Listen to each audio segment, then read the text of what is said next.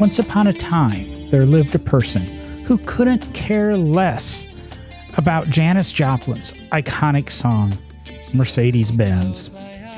This non fan, let's call him Alex, was more into his music of his day Metallica, Huey Lewis, Motley Crue, Bon Jovi.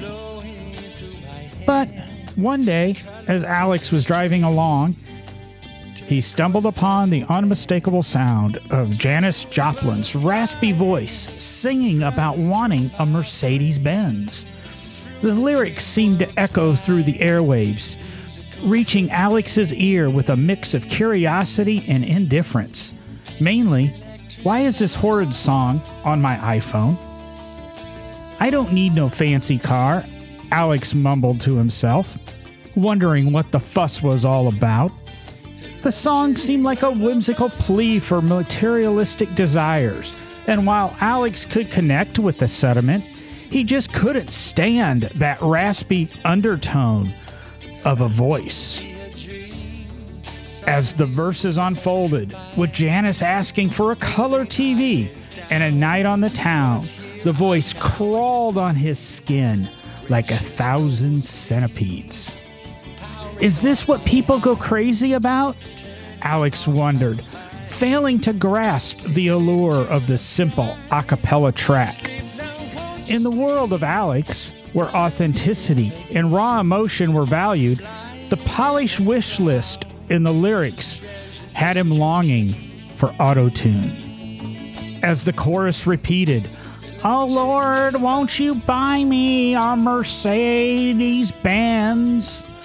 Alex found himself rolling his eyes. He couldn't fathom how others could be so enamored with the song that seemed, in his eyes, to glamorize the extraordinary lack of talent. Despite his lack of enthusiasm for the song, Alex couldn't escape the cultural significance of Mercedes Benz. It played at parties, it played on the radio, it even was in the movies. It became a soundtrack to moments he couldn't avoid, and Janis Joplin's voice lingered in the background of his life like an uninvited guest. In the end, Alex might not have become a fan of Mercedes Benz, but he learned to tolerate its presence in the vast musical landscape. And so, in this tale of indifferent ears, the song played on, leaving Alex to his own preferred tunes and a world that continued to sing along with the iconic lyrics of Janis Joplin. Why? Because on this day, January 12th, 1971, the melodic tune of Mercedes Benz by Janis Joplin was released 350 days before Alex entered this world. Yeah, it was kind of a boring day in automotive history.